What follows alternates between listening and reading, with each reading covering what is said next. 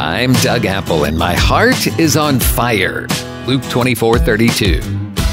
Here's a prayer I've been praying lately Lord, let this land yield her increase. It's based on Psalm 85 12, where it says, The Lord shall give that which is good, and our land shall yield her increase. I think your land can be whatever God has given you, whatever opportunities you have.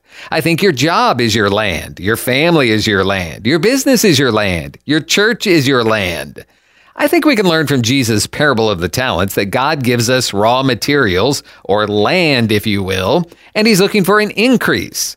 Of course, we can work and work and work and work, but like it says in Psalm 127, unless the Lord builds the house, they labor in vain who build it. Unless the Lord gives the increase, we labor in vain. And so I pray, Lord, let this land yield her increase.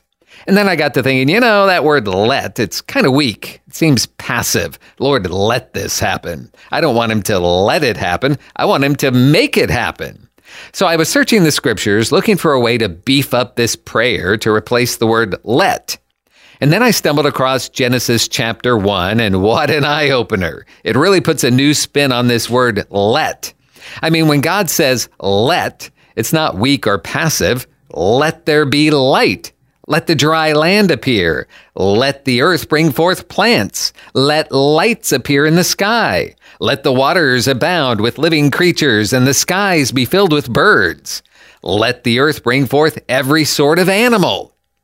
Check out this Hebrew word, hayah. You find it in Genesis 1 3, translated, let there be. Hayah. So, this word let is pretty powerful after all, and well fitting for this prayer, which I encourage you to pray over all the land the Lord has given you your business, your home, your marriage, your family, your career, your church, all your opportunities. Over all of it, you can pray this simple but powerful prayer Lord, please let this land yield her increase. Amen. May God bless you today with apples of gold. I'm Doug Apple.